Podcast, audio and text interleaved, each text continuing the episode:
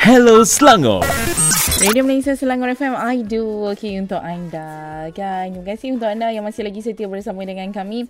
Dan seketika seperti biasa kita dalam perspektif sihat. Untuk hari ini kita bersama dengan uh, tetamu kita. Kan kita nak berkongsi berkenaan dengan pendakap gigi. Ah, ada yang memakai pendakap gigi, ada yang panggil braces dan sebagainya. Okey, dan jadi kita nak tanya juga berkenaan pendakap gigi ni adakah ia menjadi trend ataupun satu keperluan. Ah, dan bersama dengan saya sekarang ini di Konti, kita bersama dengan Dr. Chin Mei Hua. Ah, selamat datang doktor ke Konti Selangor FM. Hai. Ha, okay. Dr. Chin ini uh, merupakan pakar pergigian klinikal okay, dari klinik pergigian Kelang. Uh, kan, daripada Kelang lah ni. Betul. Uh.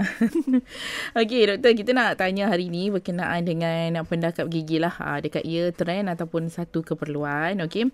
Uh, jadi kita nak tahu mengapakah sebenarnya pendakap gigi kini menjadi trend. Kalau kita lihat ada juga mereka-mereka ini yang memakai pendakap gigi padahal gigi mereka itu dah cantik elok terletak.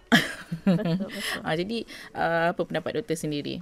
Ya, dahulunya um, dekat gigi ni selalu dikaitkan dengan pembetulan susunan, susunan gigi yang Ah. tidak teratur. Uh, uh, So, gigi sekarang ni- terabur orang panggil. Betul. Mhm. Sekarang ni um, pendekap gigi selalu didapati uh, dipakai oleh se- semua orang. Mhm. Kenapa? Sebab mereka nak meningkatkan keyakinan terhadap uh, penampilan diri. Aha. Ha, hal ni boleh juga dikaitkan kerana um, tekanan sosial, uh, platform media sosial yang agak uh, mem- memberi uh, pandangan serius pada penampilan diri. Mhm. So, tak hairanlah pendekap gigi sekarang ni menjadi satu trend. Mhm. Ya. Yeah.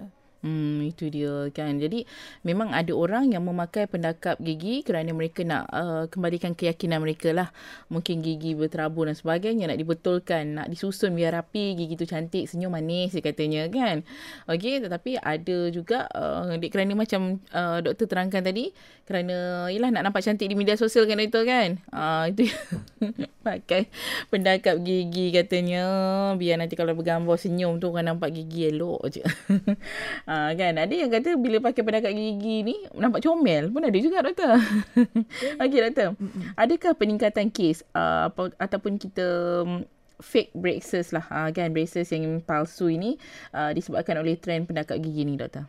Ya, saya, saya setuju bahawa uh, trend pendekap gigi ni sudah membawa peningkatan kepada fake braces. Uh-uh. Uh, fake braces ataupun kita uh, sebut sebagai pendekap gigi, Gigi palsu. yang palsu, Aha. ya, dia uh, bermaksud ada dua maksudnya. Satu ialah uh, pemakaian uh, braces ataupun pendekap gigi yang tiruan. Mhm. Yang memang uh, kualiti dia kurang elok. Mhm. Mm-mm.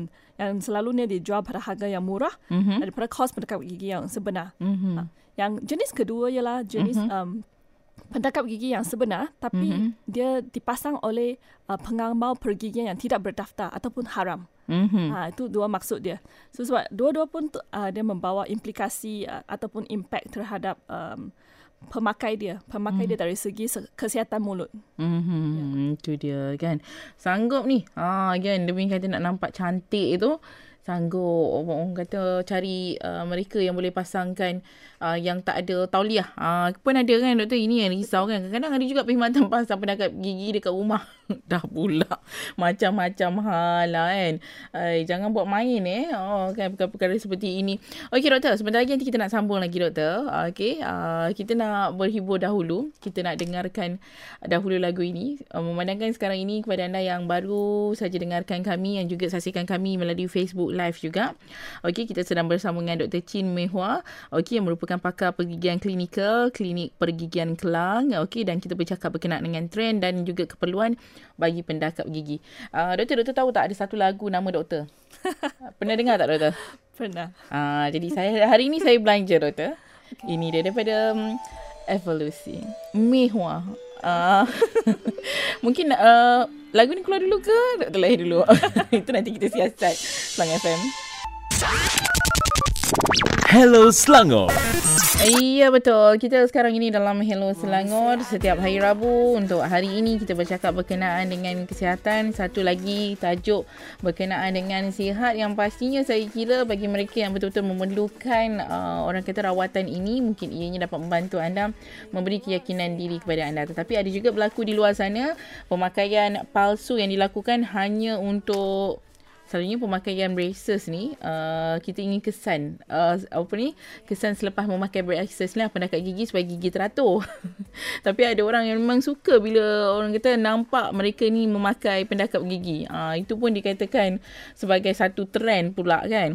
Okey dan kita bersama dengan Dr. Chin Meng Hua yang merupakan pakar pergigian klinikal klinik pergigian Kelang hari ini datang ke Konti untuk sama-sama berkongsi dengan kita untuk tajuk kita hari ini. Okey doktor kita nak sambung lagi doktor persoalan kita pagi uh, petang ni pagi. Apakah sebenarnya risiko yang mungkin muncul akibat dari penggunaan pendakap gigi turuan doktor? Ya. Yeah. Uh, pertama sekali dia boleh menyebabkan kerosakan gigi uh-huh. dan gusi bengkak. Okey. Okay. Kalau lagi serius dia boleh men, uh, menyebabkan kehilangan gigi. Oh pun ada juga. Pernah ya, ada. Okay.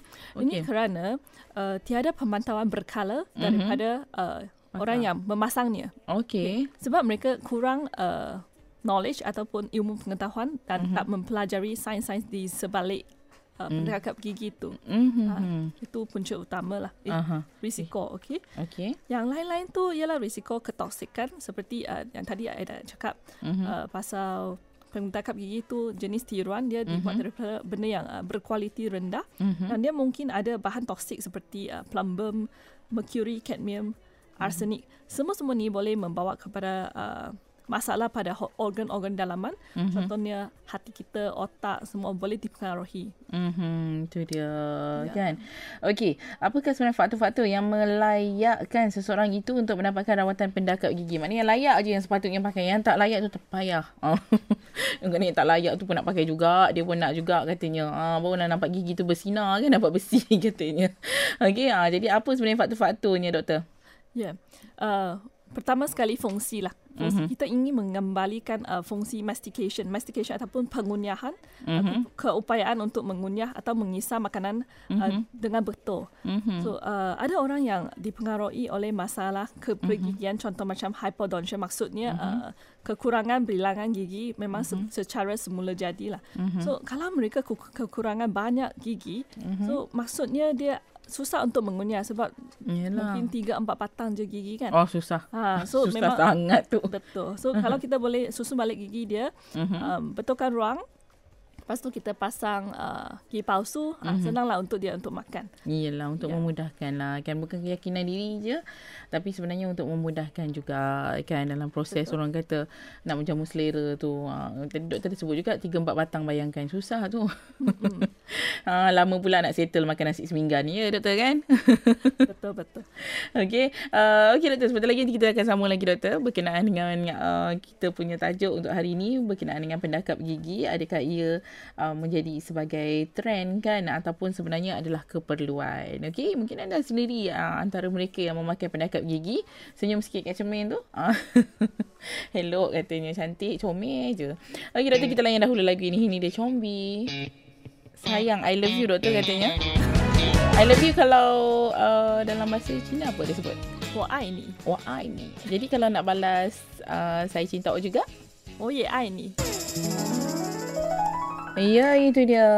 Sayang, I love you. Okey, terima kasih untuk anda yang masih lagi setia bersama dengan kami. Okey, dan uh, kita berkongsi berkenaan dengan tajuk kita pendakap gigi braces. Adakah ia sebagai satu trend ataupun satu keperluan? Ia bergantung adakah anda memakai kerana benar gigi anda itu perlu untuk di braces kan? Ataupun ada sekadar pakai hanya untuk kelihatan um, mengikut peredaran zaman lah. Uh, lebih kurang begitu kan? Ada juga kan sanggup ni pakai ni. Padahal gigi dah elok, dah tak ada masalah pun gigi dia. Okey, dan uh, pastinya untuk waktu ini, saudara kita sedang bersama dengan tetamu kita di Konti iaitu kita bersama dengan Dr. Chin Meng Hua. Okey. Uh, tadi saya awal-awal dengan nama doktor pun saya kata doktor, doktor ada satu lagu tahu nama doktor. doktor pun sedia maklum juga kan. Dan doktor merupakan pakar pergigian klinikal daripada Klinik Pergigian Kelang. Okey, pejabat kesihatan pergigian daerah Kelang. Okey. Uh, jadi kita nak sambung lagi doktor untuk persoalan kita hari ini berkenaan dengan risiko daripada pemakaian pendakat gigi. Apa sebenarnya risikonya? Tadi dah uh, diterangkan tadi kan doktor kan antara risikonya. Mungkin ada yang lain yang nak ditambah? Ya. Yeah. Untuk risiko risiko yang lainnya lah, mm-hmm. um, peralatan-peralatan yang digunakan oleh pengamal mm-hmm. yang uh, mm-hmm. haram ni, mm-hmm. mereka tak ada tempat yang sebetulnya untuk um, hygiene. Yes, yeah. untuk bersihkan alat-alatan tu tau. Mm-hmm. So ya am- amat merisaukan kerana jangkitan silang ber- berlaku. Aha. Maksudnya um, bayangkan cuba bayangkan kalau alatan-alatan ni digunakan kepada pesakit yang mempunyai penyakit Ah. berjangkit mac- macam oh, AIDS. risau. Ya, betul TB Okey. kan, hepatitis B. Mm-mm. Semua ni dia uh, tak bersihkan dengan betul, dia guna pada pesakit lain. Mhm. So padanya you boleh berjangkit juga sebenarnya. Ada Oh. risiko dia. Jadi jangan main ambil mudah kan. Ya, ah, ya. ini bukan sesuatu perkara yang boleh kita fikirkan hanya untuk dapatkan sesuatu harga yang murah. Ah, kan adakah untuk mereka yang nak pasang pendekat gigi ni kalau melalui um, hospital, kerajaan klinik, uh, kerajaan kan berapa uh, ada ke sebarang cas yang dikenakan doktor sebenarnya? Ada. Um, sebenarnya you- uh, hospital biasanya tak bekalkan lah sebab uh, biasanya pakar-pakar ortodontik ni dia berada dekat uh, unit ortodontik. So klinik orto lah. Uh, biasanya kena pergi ke primer dahulu. Primer maksudnya out, outpatient, pesakit luar uh, untuk dapatkan referral. Lepas tu refer. Kalau kita tengok uh, kesesuaian dia okey, kita akan uh, masukkan dalam senarai menunggu lah. Mhm. Okay. Uh, kita based on uh, based on tahap serius dia berapa. Mhm. Kalau serius kita masukkan. Kalau tak serius kita tak buat lah. Sebab Mhm. ramai sangat patient. Mhm. Uh, biasa kita punya waiting list dalam ling- lingkungan 3-4 tahun macam tu. Oh, Ya. Tapi harga dia Aduh. memang murah lah. Harga, Harga dia murah. berbeza lah dengan orang kata harga yang ditawarkan di klinik-klinik yang betul-benar mendapat kelulusan di luar lah kan. Ah, tapi sebenarnya um, dia bergantung lah macam doktor kata tadi mungkin waiting list dia kalau kita dengarkan mungkin agak lama doktor 3-4 tahun kan tapi pastinya pihak hospital tu akan memberi keutamaan kepada mereka yang betul-betul perlu kan. Ya, ya. ah, yang memang Bergantung katanya pada tempat jugalah dan Tempat juga. Uh, populasi macam Penduduk dan Selangor, sebagainya. Betul. Selangor mungkin mereka ada uh, awareness yang lebih banyak. Dia Mhm. lebih sedar diri. Dia Ah. ah. oh okey saya nak ikat gigi lah. Ah. ah dari usia yang muda dah dah macam uh, nak ref, referral macam Ah, kalau contoh kan doktor. kalau contoh lah gigi jarak. Ah. jarak. Ah, tapi dia kalau memakai pendakap gigi, dia perlu pakai semua kan doktor kan? Betul. Kalau, Betul. Uh, Dia bukan maksud- dua batang kat depan tu. Kalau dua batang kadang-kadang um, buat tampalan lagi elok tau. Lagi cepat dan uh, macam mana cakap cost effectiveness lah. Oh, In terms- okay. ah, ah, saja tutup ruang tu dengan Mhm. tampalan tapi Oh, kena pun- pastikan tampalan tu cantik lah dibuat dibuat Ah, cantik ada, ada cantik. banyak cara juga. Ah. Okey. Tapi yang penting kena pergi jumpa pada mereka yang pakar untuk tahu apa sebenarnya rawatan terbaik yang bersesuaian dengan masalah gigi anda tu. Ha, kan kalau kalau perlu pendakat gigi, pendakat gigi lah. Kalau perlu tampalan saja, tampalan sajalah. Ha, kan Di dia sini akan kita boleh bagi option lah. Ah, Option, dia akan ah, bagi option. Yang mana yang terbaik untuk anda. Mhm. Ya, contoh kalau dua batang gigi sahaja, kalau kita han, uh, nak buat pendekap gigi, Mhm. ambil masa lama pula. Mhm. Uh, in comparison lah kalau kita banding dengan uh, tampalan sahaja. Tampalan saja. Ya. Ha, jadi itu pun kena Tapi ada uh, pros and cons, ada kebaikan, keburukan uh, antara dua-dua. Kena tanya pendengar ni bila kali terakhir cek gigi. Katanya ada yang cek gigi dah tiga tahun lepas. dah lama sangat. Okey, siapakah yang sebenarnya sepatutnya menjalankan rawatan pendekat gigi ni, doktor? Oh, untuk uh, pendekap gigi ni, Mhm. biasanya pakar ortodontik lah. So, mm. kalau you tak dapat cari uh, pakar ortodontik di kerajaan, mm-hmm. tempat kerajaan, mm-hmm. sekurang-kurangnya kena pergi ke klinik pergigian. Uh, jangan sesekali cuba ambil mudah, Mhm. pergi ke tempat hotel, salon. Mhm. Oh, sekarang ni banyak salon jugalah kecantikan. Salon kecantikan yang, Cantikan buat yang buat- facial treatment tu. Aha. Tiba-tiba ada pula pasang pendekat gigi. Betul, Mana betul. dapat tauliah tak tahulah. Ah itu yang tak, tak, memang tak. Dia memang kena uh, belajar lima tahun. Biasanya Mhm. lima tahun atau empat tahun untuk jadi doktor gigi. Mhm. Uh, register dahulu. Mhm. Uh, baru boleh buat uh, semua-semua yang pergigian, masalah pergigian, tampalan semua-semua tu Mhm. dekat uh, klinik gigi. Iya. Patutnya cara dia macam tu lah. Itu cara yang betul lah sebenarnya kan. Nah, jadi janganlah kadang-kadang nak cantik tu tak sabar doktor kalau boleh buat temu janji hari Sabtu dia kata boleh buat hari Sabtu nak pergi buat. Masalah Itu dia akan kesan yang macam doktor sebut tadi lah. Boleh macam yelah tak ada hygiene. Kita risau juga kan bagi mereka yang ada penyakit berjangkit. Ah, jadi kita, kadang-kadang kita perlu untuk memberi kesedaran kepada pendengar kita khususnya kan betapa kadang-kadang risiko itu akan membahayakan nyawa anda sendiri ataupun kesihatan anda juga. Okey. Ah, jadi kalau perlu pakai pendekat gigi ni melalui saluran yang betul doktor kan? Betul. Ah. Sebab dia boleh membawa pada yang mungkin kita tak boleh nak rawat balik. Contoh Aha. kalau sudah kehilangan gigi, macam mana nak ganti balik gigi tu kan? Gigi palsu katanya. Gigi palsu. kalau muda. sama. Oh, berapa tahun nak pakai kan? Betul betul betul betul tak ada bayangkan pun dah gigi pula malam-malam katanya nak buka nak rendam pula gigi palsu kena rendam doktor kan Mm-mm. Betul. aduh pening kepala pula. Ah jadi ingat tu. Ah kan pesan daripada doktor ya. Okey jadi jaga orang kata kesihatan gigi anda. Um, dan uh, bercakap berkenaan gigi ni bukan kata pendekat gigi je lah. Kadang-kadang gigi pun kena check juga kan. Ya. ah tengok mana. Cuci kalau cuci gigi tu doktor wah tu soalan saya. Nampak tak lari pergi dia?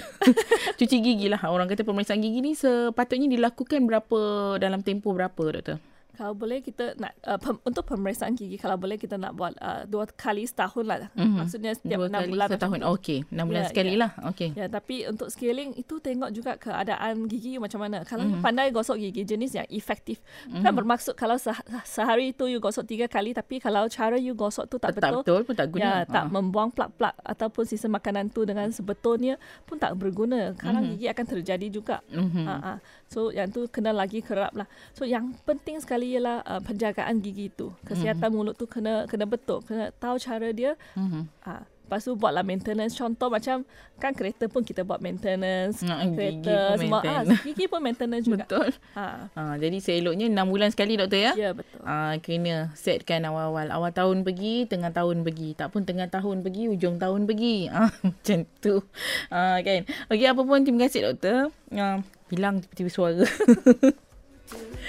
Okey, ada atas perkongsian kita untuk hari ini. Ah, semoga memberi manfaat kepada pendengar-pendengar kita untuk pentingnya anda orang kita mendapatkan rawatan gigi melalui saluran yang betul untuk mengelakkan apa-apa sahaja perkara yang tak diingini berlaku kan. Yeah. Okey, sekali lagi diucapkan terima kasih kepada Dr. Chin Mei Hua uh, yang merupakan uh, pakar pergigian klinikal ortodontik uh, dari Klinik Pergigian Kelang, pejabat kesihatan pergigian daerah Kelang. Okey doktor.